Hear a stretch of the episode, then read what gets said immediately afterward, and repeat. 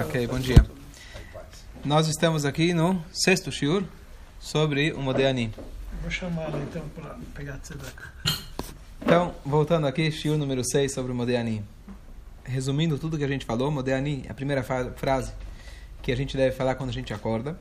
E a gente está aqui no na quarta explicação do Modeani. A gente falou conforme a explicação do Pshat, explicação simples. Modeani, agradeço a Deus por ter devolvido a minha alma. Explicação do Remes, da dica. Isso, na verdade, o Modeani nos indica sobre o Triat Ametim. Reforça a nossa fé, nossa confiança de que realmente, de fato, em breve Hashem vai ressuscitar os mortos. Igual que quando você foi dormir à noite, cansado, exausto, você consegue acordar no dia seguinte revigorado. Então, assim também dá para a gente reforça a nossa fé de que quando Mashiach chegar, isso vai acontecer de maneira plena, coletiva, eh, fisicamente, a ressurreição dos mortos. Terceira explicação, que é a explicação de Drush. Drush significa, uma das traduções de Drush é lidrosh, exigir. Então, o que, que essa passagem do Modéani exige da gente? Essa passagem te obriga, te faz, cria, te cria a consciência de que Hashem está aqui. Ele devolveu a minha alma. Eventualmente eu nem mereceria, talvez, ter acordado hoje, porque eu não paguei minhas dívidas ontem. Como a gente explicou na última aula. Então, Tabinishmati, você devolveu a minha alma. Aquele exemplo que a gente deu da, da penhora, quando você penhora alguém para que ele te devolva a tua dívida. Então, Hashem, ele devolve para a gente todos os dias nossa alma, mesmo que a gente não, eventualmente não mereça. Então, isso exige da gente que nós façamos o melhor do nosso dia.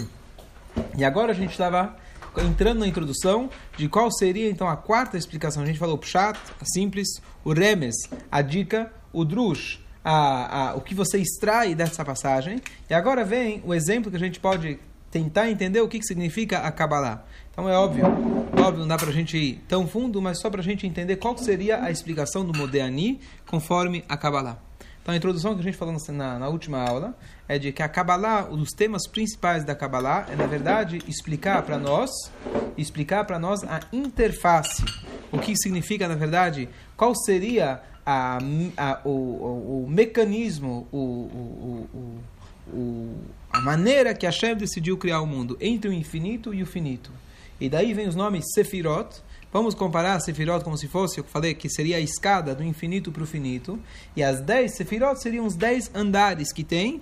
Vamos usar como método, como, como é, de maneira metafórica, alegoria. Os, ah, como alegoria do céu para a terra. Então, do céu para a terra seriam 10 andares. E aí você tem Chokhmah, Binah, Dat, etc. E o que a, o que a Kabbalah, na verdade, explica é esse mapa. Como funciona esse mapa? Então você abre o livro do Zohar, você abre o livro da Kabbalah, ele vai estar te explicando sobre a Sefirot, sobre os nomes divinos e etc. E a essência de tudo isso, o que ele quer te dizer, é, ele, na verdade, ele te explica toda a Torá através disso. O Zohar, por exemplo, ele vai seguindo as parashot da semana, e ele vai te explicando, na verdade, os códigos, como seria, como você falou aquela palavra semana passada, código fonte, não lembro o que você falou. Códigos fonte. Có- Códigos fonte, tá certo? Então você, a verdade, a parte é, é, revelada da Torá, na verdade, é uma expressão da parte mística. Ou seja, na parte revelada você vai discutir se fulano roubou do outro e o boi chifrou a vaca do vizinho, você tem que pagar, não tem que pagar. Mas, essencialmente, isso, na verdade, seria só a parte a consequência da Torá. Se você estudar a parte interior da Torá, isso seria a Kabbalah. O que, que na verdade está acontecendo na Torá? Então é dito, como eu comentei, que toda a Torá na verdade são Shemot Shelakadosh Baruch. A Torá inteira são nomes de Deus. O que, que é o nome de alguém? O nome é uma maneira de você chamar alguém. Quem vive sozinho não precisa de nome. É uma maneira de você identificar aquela pessoa.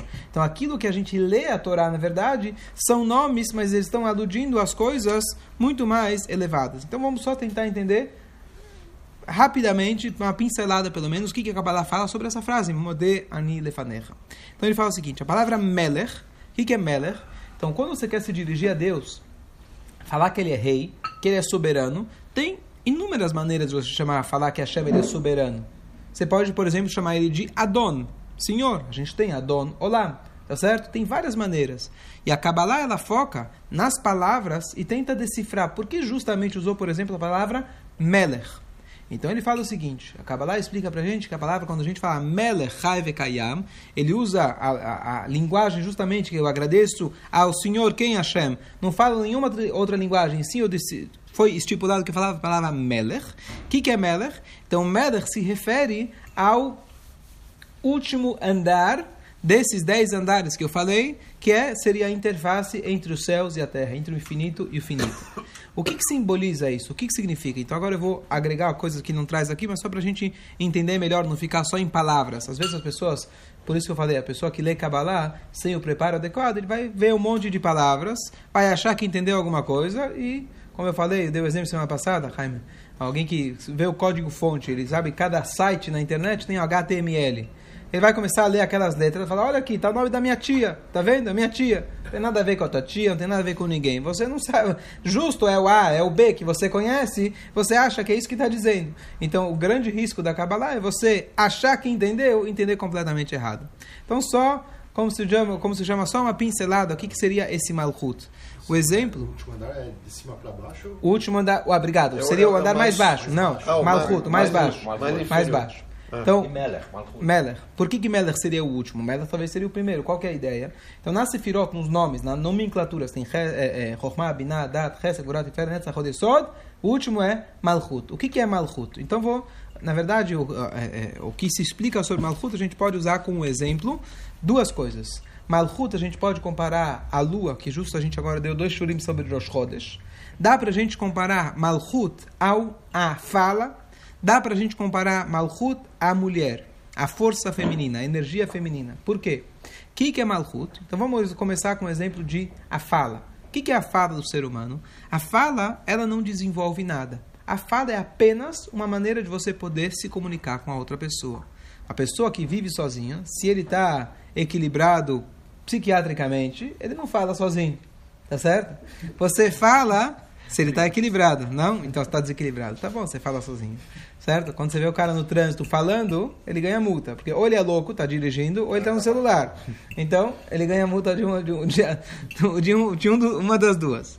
Então, o que é Malchut? Então, um dos exemplos para Malchut é a fala. O que é a fala? A fala não desenvolve o pensamento. A fala simplesmente expressa para outra pessoa aquilo que você já pensou, já raciocinou, e você está contando isso para o outro. Ou seja, é um modo de você se comunicar com o outro. Por isso, justamente, essa é a última fase desses dez andares entre o infinito e o finito. Na verdade, é a maneira que Hashem já está, todo o processo, todo o prédio já está pronto. Agora ele precisa te contar, ele precisa se comunicar com a gente, conosco. Por isso, inclusive, sempre a gente tem a palavra Shekhinah. O que é Shekhinah? O que é Shekhinah? Presença divina. Shekhinah está sempre é, ligado com essa, esse atributo de Malchut. A Shekhinah, a presença divina, é aquela que se comunica com você. Tá certo? Então esse seria o nível, estamos falando aqui do nível infinito de Deus, etc. Mas esse seria o nível mais inferior, que é aquele nível que consegue, a gente consegue de alguma maneira ter uma comunicação. Tem muito o que falar sobre o assunto, mas isso é de maneira geral. Comparei também com a Lua, porque a Lua não tem luz própria. A lua não tem luz própria. A única coisa que ela fez, ela reflete o sol. Malchut é igual a, a, palavra. A palavra, a fala, ela não tem luz própria. Ela está expressando aquilo que você já pensou, já raciocinou, já sentiu.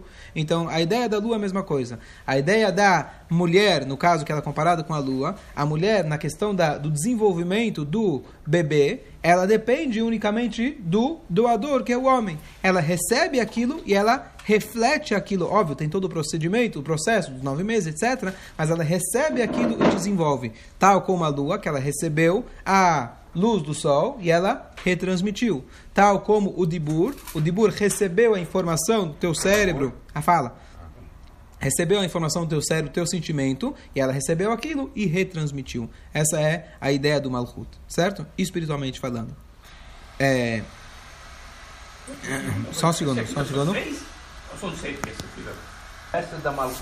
Então, as Sefirot são 10 Sefirot, Bassaram Amorot Nivraolam, tem 10 vezes Vayomer em Bereshit, são 10 falas na qual Hashem criou o mundo, são 10 Sefirot, são 10 mandamentos. O que acontece é que elas estão divididas de maneira geral em duas sessões. A parte intelectual, que é Chokhmah Binaidat, e depois você tem as partes emocionais, que são as próximas sete. Foi na qual, por exemplo, quando Hashem criou o mundo. Certo? O Shabat, Shabat Malkitá, mais um exemplo para o Shabat. O Shabat ele recebe dos dias anteriores e ele retransmite para os próximos dias. Tá certo? O que é o Shabat? Aquele que se prepara de antemão no Shabat e o Halve Shabat. Tá certo? Como você vai ter comida no Shabat? Você precisa se preparar. Espiritualmente falando, para que você celebre o Shabat, o Shabat ele está recebendo, ele é um reflexo daquilo que você acumulou ao longo da semana. E ele retransmite já para a próxima semana. Certo? Então o Shabat também é comparado com o Malchut. O que a gente trabalha no, no Sefirat Omer são sete atributos emocionais. É isso que a gente trabalha no Sefirat Omer. Todas as combinações dos sete atributos de Hesed intelectuais.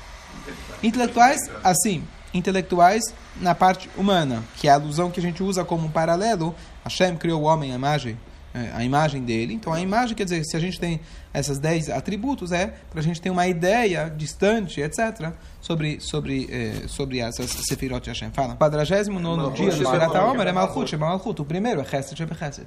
Certo? Então começa com a bondade. Sete em sete. Ele, ele começa então, com a bondade. O ele tá, é o último da linha. Em, embaixo. Né? Embaixo. Embaixo. Então começa de cima para o Começa de cima para baixo. Cima, tá. Sim, sim. Entendi. 1.1 a 7.7. Boa. Certo? Então, o que que fala a Kabbalah? E aqui a gente vai ver um exemplo de quanto a gente não entende a Kabbalah, tá certo? Mas ele está dizendo o seguinte: o que, que qual agradecimento que eu faço quando eu acordo de manhã? Então, quem entende de Kabbalah vai poder apreciar isso melhor. Eu não entendo, então não posso apreciar totalmente. Mas o que ele está dizendo é o seguinte: a sua alma voltar para você depende de uma interconexão espiritual chamada a união entre a Sefirot Yesod, que eu não expliquei qual que é Yesod, com o Malchut. Basicamente, explicando a grosso modo, para que tua alma volte para cá, pode ser que ela subiu lá em cima à noite nas sefirot mais elevadas, mas para que ela volte para cá depende do quê? Dessa interface mais baixo que se comunica entre o infinito e o infinito. A sua alma é espiritual. Como que ela volta e entra aqui nesse corpo? Então depende do Malchut. Então por isso, quando a gente faz o Modeani, a gente fala justamente a palavra Melech Chai Kayam. Essa é a explicação cabalística. O que para nós parece um pouco ok. E o que, que me agregou? Se você me conta Modeani, obrigado Deus que eu acordei, beleza. Se você me fala que Modeani me lembra do Triat Ameitim, poxa, interessante. Fiquei mais esperançoso. Se ele me fala, na verdade, que eu preciso ter, viver com uma reverência a Deus diariamente, poxa, legal. Pensei nisso, Modeani me deu uma força. Agora eu acordo de manhã e falo, Modeani Melech. Melech é porque espiritualmente a minha alma veio do Malchut. Então, quem não tem o preparo, que nem eu falei, não vai conseguir apreciar e vai achar que entendeu, vai sair repetindo palavras por aí e ele obviamente está faltando muita informação, muita, muito preparo, bom dia, para que ele possa apreciar esse conceito. Mas aqui está um exemplo do que, como que a Kabbalah explica, certo? Agora vamos para para a quinta explicação. Vamos agora para a quinta explicação, que é na verdade a explicação que Hassidut revelou. Então, o que, que significa a quinta explicação? Então, de maneira geral, a nossa alma tem quantas partes? Cinco. Cinco partes, muito bom. Quais são as cinco partes? Na verdade, a melhor forma da gente é, usar o exemplo para isso é Yom Kippur. Yom Kippur é o único dia no ano que essa alma está revelada. Não é à toa que as pessoas, eu vi uma vez um trocadilho que fala Yom Kippur, certo? São as mesmas palavras que Kofer. Kippur é expiação, Kofer é um herege, renegado. Então no Yom Kippur, mesmo aquele que é kofer, aquele que é renegado, ele quer vir participar do Yom Kippur. Tá certo? Que história é essa? Que aquele cara que não vem o ano todo, justo no Yom Kippur ele vem. Então você pode fazer a explicação sociológica, tá certo? Não, é bom porque é família, porque o povo. No fundo, no fundo, algo mais forte do que a própria consciência da pessoa puxa ela que ela, pelo menos no Yom Kippur, ela queira vir e se conectar. Então, o que acontece é que no, no dia de Yom Kippur é o único dia do ano onde essa Yehidá, o quinto nível da alma, ele se expressa. Ao longo do ano, a gente tem, na verdade, contato com os primeiros três níveis da alma, não vou entrar agora, né? Fishruach chamar. E com esforço você pode até chegar no quarto nível. Agora, chegar no Yehidá é aquele nível inacansável. E cinco certo? amidot, né? Exatamente, essa é a ideia. Estou falando, são cinco amidot, começando do Arvit, Shacharit, Mincha, Neila e Musaf. Musaf, desculpa, Shacharit, Musaf, Mincha e Neila. Certo? Então são as cinco, as cinco partes da alma. Então, só como um paralelo, não expliquei elas. O que, que são? Cinco refeições? É, cinco refeições espirituais. Ah, espirituais. Você alimenta Ah, cinco tá partes da alma. Exatamente. Agora, o que acontece? é que muita gente só chega para sobremesa, que é essa lá no, lá no, É, lá no chofar, no chofar, né? No chofarzinho do final do Yom Kippur e já vai direto para para comer com a família, tá certo? Mas tá bom, a quinta alma se revelou e trouxe ele lá para a sinagoga. É, então, o ponto que, primeira coisa, é importante a gente enfatizar: a Torá são quatro níveis de interpretação, são quatro camadas diferentes. Que de repente agora você chega, não, tem uma quinta. São quatro. O que quer dizer tem uma quinta? Como você pode agora chegar e inventar e falar que tem uma quinta forma de explicação? É pardes. Pardes são as iniciais de Pshat, Remes, Drush e Sod. Como de repente você chega e fala que tem uma quinta? Essa quinta era chamada Nishmata de Oraita, a alma da Torá.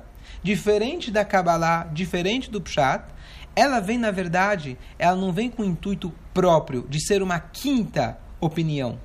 E sim, ela vem elucidar todas as outras. Às vezes, eu vi um shur recentemente, o, o professor estava falando sobre algo muito polêmico. Ele falou: Eu só quero deixar claro, eu não vim aqui para ser mais uma opinião. Está tendo tanta polêmica sobre esse assunto, eu não vim aqui, senão eu vou ser mais uma opinião. Não estou querendo entrar nisso. Vamos só esclarecer o assunto. Isso que ele falou. Achei uma frase interessante que, na verdade, isso se compara com Hassidut. De que. Hã? É Hassidut, né? Exatamente. Quer dizer, eu não estou aqui para colocar mais uma opinião. Hazel Shalom, você não pode agregar nada à Torá. Eu estou querendo só elucidar, te mostrar um outro exemplo. É, fazendo só um paralelo para a gente entender aqui qual que é a função da Hassidut. Eu estava, de terça-noite, estou dando show para jovens, tá? E aí o assunto foi fé em Deus, acreditar em Deus, provar que Deus existe, começar da base. E aí a gente começou, eu falei o seguinte, não tem como você provar preto no branco, matematicamente, que Deus existe. Deus se ocultou. Então, justamente para dar margem para quem não quiser acreditar, não acredita. Então, com toda a racionalização que eu vou te dar, lógica, as provas, etc., sempre alguém, se quiser, pode refutar e falar que minha lógica não é boa o suficiente. Pode. Agora, aí a pessoa é, começou a comentar que ela, sei lá, está na faculdade e às vezes quer discutir com alguém, quer falar. Eu falei, aí ela falou, mas tudo bem, eu tenho essa convicção. A pessoa falou, realmente acredito, eu já vi milagres, eu estudei a Torá, eu cresci numa casa onde me passaram, mas como eu posso transmitir isso para outras pessoas? Às vezes é um sentimento meu próprio. Como que eu posso transmitir isso para as outras pessoas? Como que eu vou convencer outras pessoas da existência de Deus? Judeu, não judeu? Que... Aí eu falei para ela, uma coisa é certeza. Você de entrar em debates com a pessoa, você não vai levar a nada. Na melhor das hipóteses, ou pior, você vai ganhar a discussão e perder a batalha. Como se você ganha a guerra, mas perde a batalha. Nunca ninguém mudou de opinião por causa de uma discussão. Vocês nunca, mas é muito difícil, porque a pessoa se torna defensiva. Então, o que você deve fazer? O que você deve fazer é mostrar para a pessoa que ela mesma já acredita. Fazer uma alusão, um paralelo. Se alguém que você quer vender um produto para alguém, o cara fala: Não estou interessado nesse produto, não quero, não quero comprar, não preciso. Você de repente mostra para ele: Não, você já consome esse produto. Eu só quero que você se torne consciente que você já é um consumidor. Talvez você não sabia. Você mostra para a pessoa, por exemplo, a indignação que uma pessoa tem pela injustiça no mundo. Significa que, no fundo, ele acredita que deve haver uma justiça. Isso é uma centelha divina dentro dele. Deve ter um juiz por trás de tudo. Não vou agora elaborar no assunto. Então, esse é o exemplo da Hassidut, que não vim aqui te vender algo novo. Eu vim aqui simplesmente mostrar para você, como exemplo do quarto escuro. Eu acendi a luz para você enxergar melhor aquilo que já estava lá. Hassidut não veio trazer nada de novo. Na Torá, na verdade, não existe novidade na Torá. Moshe Rabbeinu já deu para a gente tudo. O que acontece é que, como eu falei, como que estudavam Urashi sem ter Urashi? Não precisava do Urashi. Eles já enxergavam na época, antes do Urashi, sem precisar do Urashi. Depois, a escuridão foi aumentando, precisou do Urashi para acender uma luz para aqueles que estavam precisando naquela geração, naquele momento, certo? Então, essa é a, a missão da Hassidut. Estamos falando agora só, introdução um pouquinho histórica, mas o Baal Shem Tov, tá? a alma do Baal Shem Tov, o nome dele era Israel, e justamente o nome dele era Israel porque ele veio despertar o povo de Israel, porque depois de tanto, ele veio depois, pouco tempo depois daquela história que eu já contei algumas vezes, mencionei algumas vezes, a história do Shabbatai Tzvi, que foi depois de tanta perseguição, Shabbatai Tzvi veio depois das Gzeirot Tarvetat, que foi uma época onde um cara chamado Halmenitsky, ele foi lá e ele literalmente assassinou, massacrou centenas de comunidades judaicas pela Europa. Então o povo já estava. Então, a gente mal conhece, né? a gente sabe do Holocausto, cruzadas eventualmente, é, e a gente às vezes não, não, não conhece quantas vezes o Hodor Vador Omdim Alendo de maneiras. O Holocausto não foi o, não foi o único, infelizmente. E, e, e- então, o que acontece? Depois disso apareceu o Shabbatai Tzvi, que já comentei inúmeras vezes. Mas ele iludiu o povo. Ele iludiu o povo a acreditar que ele era o Mashiach. E as pessoas botaram tanta fé nele na hora do desespero, na hora de falar, bom, tudo bem que a gente perdeu aí todos os nossos irmãos, familiares, etc. Mas pelo menos, entre aspas, valeu a pena. Mashiach chegou. Tá aí o Mashiach. E as pessoas, no desespero, caíram na dele. E literalmente ele era um impostor, psicopata, como eu comentei outro dia. Então, na hora que ele perceberam que era mentira, que ele era realmente um impostor e ele se converteu ao islamismo, então a, a, a decepção foi muito grande. Não só que as pessoas perderam o pouco dinheiro que eles tinham, que eles tinham investido, inclusive, para vender tudo e fazer aliá, morar em Israel, mas a decepção é muito grande, porque se você acha que fulano ele é o rabino, o mestre, o cara, se deposita toda a tua emuná nele e de repente você Ah, vê que não é nada, é isso é uma frustração com que acaba sendo o que que é Hilul Hashem? Aquele cara que você achava que era o religioso, o representante de Deus, ele faz uma coisa dessas, então Deus não vale, Hazve Shalom. As pessoas acabam é, processando isso, achando que não é ele que está errado. Quer dizer, toda essa religião é uma farsa, Deus nos livre. Isso que é Hilul Hashem. A pessoa que teoricamente teria que representar Deus faz o contrário, ele acaba trazendo um Hilul, uma, uma profanação do nome de Deus. Um Yodi tem que saber que ele tem essa responsabilidade. Então, depois que aconteceu isso, então as pessoas estavam completamente desiludidas, infelizmente, com a própria Torá. Não que a Torá fez uma coisa errada, mas teve um ser humano impostor que representava na cabeça deles a Torá, então eles estavam desiludidos. Essa era a época que não tinha jeito. Deus falou, agora eu preciso, um machado que trouxe uma guia de Mesrit, a pegar a, a pérola mais preciosa da coroa do rei, tirar ela de lá, para quem sabe assim, curar a filha do rei que está doente, tudo aquela, aquele exemplo, etc. Que o que significa, quer dizer, Deus pegou a parte mais preciosa dele e falou, agora chegou o momento que a escuridão está tão grande, que se eu não colocar mais um, como eu falei, durache, se eu não colocar mais uma, uma, uma luz dentro da Torá, as pessoas, infelizmente, vão se perder completamente.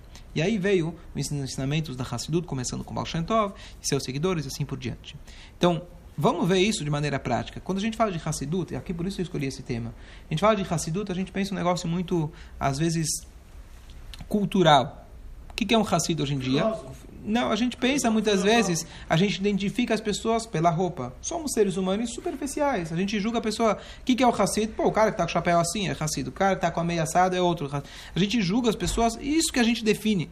Então a definição, na verdade, quando a gente fala de Torá, a definição começa pela Torá, começa pela filosofia. Certo? As roupas, as tradições, isso são modos Embalagem. é, embalagem, etc. Certo? Então, aqui a gente tem um melhor exemplo para entender o que a Hassidut veio fazer. Então, a gente explicou o Modéani dessas quatro formas. O que diz a Hassidut? E aqui a gente vai poder apreciar muito, de novo, essas quatro formas de interpretar.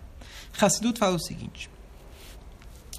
Como um Yehudi começa falando, começa seu dia? Ele fala Modéani. Uma coisa interessante. Normalmente, quando a gente vai se comunicar com Deus, a primeira coisa que a gente tem que fazer é lavar as mãos, lavar a boca, se vestir, para você poder falar com Deus.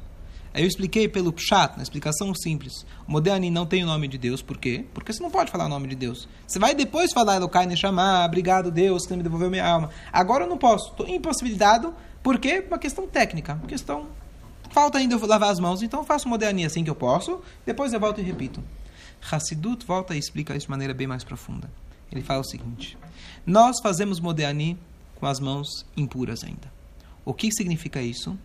Porque nem, olha aqui as palavras do Hassidut, nenhuma impureza no mundo é capaz de impurificar o Modéani de um judeu. Não é simplesmente você deixa de lá, você não lavou a mão porque tua mão está suja, etc. O Modéani ele é tão forte que ele supera qualquer tipo de impureza.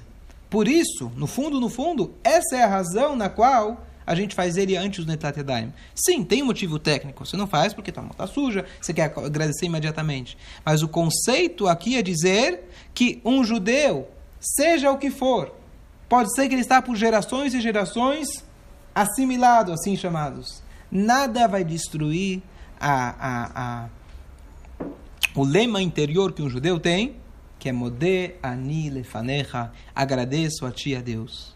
E aqui a gente tem centenas de dezenas, milhares de exemplos, como os judeus, depois de tantas dezenas, décadas, estarem aparentemente afastados do judaísmo, eles de repente, em um instante, ele lembra quem ele é.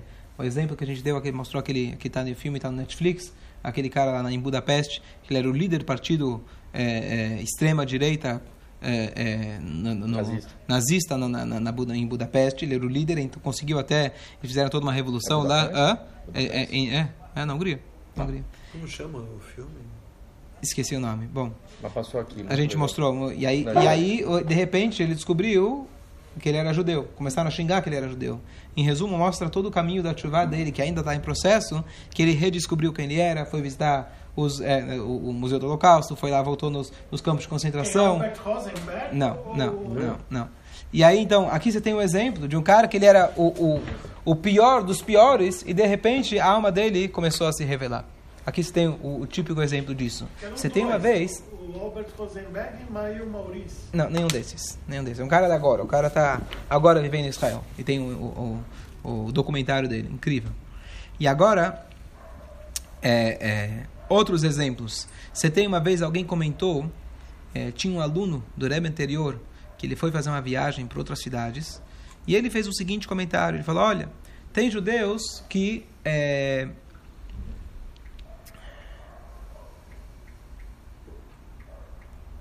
os judeus são comparados com as letras da Torá.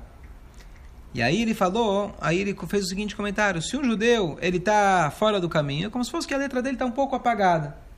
Acho que foi essa a comparação que ele fez. E quando ele voltou para o mestre, o mestre falou para ele: o que você falou é até interessante, mas está errado. Porque a letra do judeu nunca apaga. O que pode acontecer é que tem uma mancha, uma sujeirinha em cima que você tem que remover. Outro exemplo.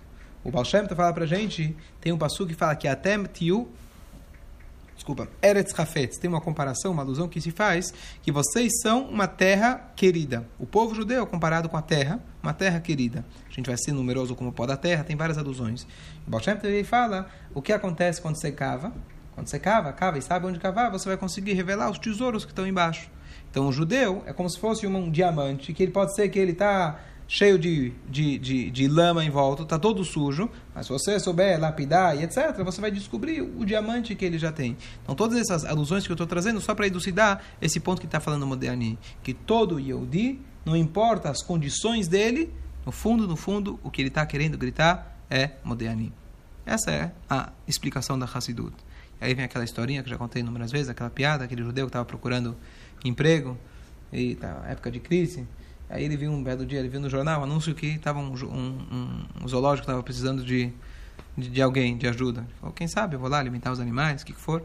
E aí ele chega lá e vai conversar com, com os donos. Os donos eram judeus. Eles falam, olha, qual que é o trabalho? Ele fala, o trabalho é o seguinte, todo ano a gente importa um animal é, exótico de um país diferente. Esse ano a gente está sem verba, então a gente conseguiu aqui uma fantasia perfeita. A gente vai querer que você vai ser o chimpanzé desse ano. Bom, tô precisando de grana, por que não? E vai lá e cada dia ele vai lá, dá uma, uma faz um malabarismo e outro. Tava até que o último dia da apresentação tinha lá 50 mil pessoas assistindo ele e de repente numa das, das, das cambalhotas ele escorrega e ele acaba caindo na jaula ao lado que era a jaula do leão. Lembra a piada não? Não esqueceu? Não vale a pena. Você lembra? A piada todo mundo lembra, né? Não lembra? Não. Ele acaba caindo na jaula do leão. Era justo a hora do almoço, o leão estava com fome. E tá aí o judeu pensando, é assim, essa é a forma de eu acabar minha vida? Ele se lembra que ele aprendeu na escola, quando pequeno, que um judeu, quando vai morrer, o que, que ele fala? Shema Israel, Hashem Elokeinu, Hashem Echad. Ele se declara lá, nos últimos momentos dele, o leão já está chegando, com a boca aberta, ele fala, Shema Israel, Hashem Elokeinu, Hashem Echad. E o leão responde, Baruch Shem, Kevod Malchutó, Lelam Vaed. A zebra que estava atrás fala: é melhor vocês dois calarem a boca, senão todos nós vamos perder o emprego. tá certo? No fundo, no fundo, o judeu pode parecer como um macaco, como um leão, como uma zebra. Se a gente olha no espelho, a gente fala: o que, que eu tenho a ver com toda essa Torá? O que, que eu tenho a ver com todas essas mitzvot? Isso não tem nada a ver comigo. Eu estou impuro, eu estou metido em outras coisas. Minha cabeça está longe de tudo isso. O que, que isso tem a ver comigo? Eu sou estranho a tudo isso. Ou eu ou eu posso olhar para uma outra pessoa. No fundo, se você souber cavar direito, você vai encontrar o diamante. Você vai encontrar que o urso, na verdade, está falando Shema Israel. Que o leão está falando Shema Israel. Esse é o Modéani de todo Yehudi. Então, essa historinha que eu contei foi inspirada nesse mesmo pensamento racídico. Que todo Yehudi No fundo, no fundo, ele está gritando, ele está dizendo, Shema Israel. Quantas histórias você não tem daquele, daquele, aqueles judeus que no último instante estava para se converter e o padre queria que ele se convertesse? Quantas historinhas já não viram assim? No último instante, se despertou a chamar dele, ele grita Shema Israel e fala, prefiro morrer do que me, me assimilar. Então, essa é a Nekudá. Na verdade, isso, essa explicação, não só que ela é muito bonita, etc., ela se liga diretamente com a quinta parte da Torá. Como eu falei, a quinta parte significa aquela parte essencial do judeu que é imutável. Por exemplo, que se revela no Yom Kippur. Mesmo o cara que é eventualmente renegado, ele vem no Yom Kippur. Ou seja, é justamente essa explicação que Hassu está dizendo. Eu, Hassidut, que sou a quinta parte da Torá, estou te lembrando sobre a quinta parte da sua alma, que você, na verdade, está sempre ligado com Deus. Não, essa é aquela parte essencial, pega como ser humano. Essa é aquela parte que ninguém vai conseguir destruir de dentro de você. Isso se chama Yehida, certo? Um outro exemplo, uma outra analogia que Hassidut traz, que isso é comparado com... A, tem dois tipos de fogo. Três tipos de fogo. Tem um fogo aceso, tem o fogo contido dentro de uma brasa e tem o fogo contido dentro da pedra. Como chama a pedra que você acende? Tem um nome para isso. A pedra que você batia uma na outra. Tem um nome para isso. Depois procurei no Google. Esse tipo de pedra que é feito para você poder bater uma na outra. Qual que é a diferença? Se eu pego o fogo, faço um vento, ele apaga. Se a brasa aumenta com o fogo, mas se eu pego a brasa, jogo ela na água, acabou. Se eu pego essa pedra, que tem o potencial do fogo, e coloco ela no gelo por um milênio, depois eu tiro ela, seco ela, bato uma na outra, o fogo vai acender. Então a ideia é que o fogo, que não, usando a analogia, está lá. E por mais que ele pode estar tá por mil anos lá embaixo do frio, da neve, do gelo, etc., da água, depois é só você bater um pouquinho, você bate, você em um instante você acende o fogo. Essa é a alma do Yodi. Isso é mais uma analogia. Então, Hassidut explica. Ah, 9 e 10. 9 e 10 já? Sim, senhor. Tá. Dois minutos eu concluo. Vai, dois minutos. Então, Hassidut explica que essa, na verdade, é o Modeani. Modeani, que você não lava as mãos, não só pelo sentido, pela questão técnica, você não lava as mãos, porque mesmo impuro, você supera. Esse Modéani é tão forte que ele supera todo tipo de impureza. E se Deus quiser, no próximo Shura a gente vai voltar e agora entender melhor cada uma das quatro explicações. Escolha, escolha. Muito bom.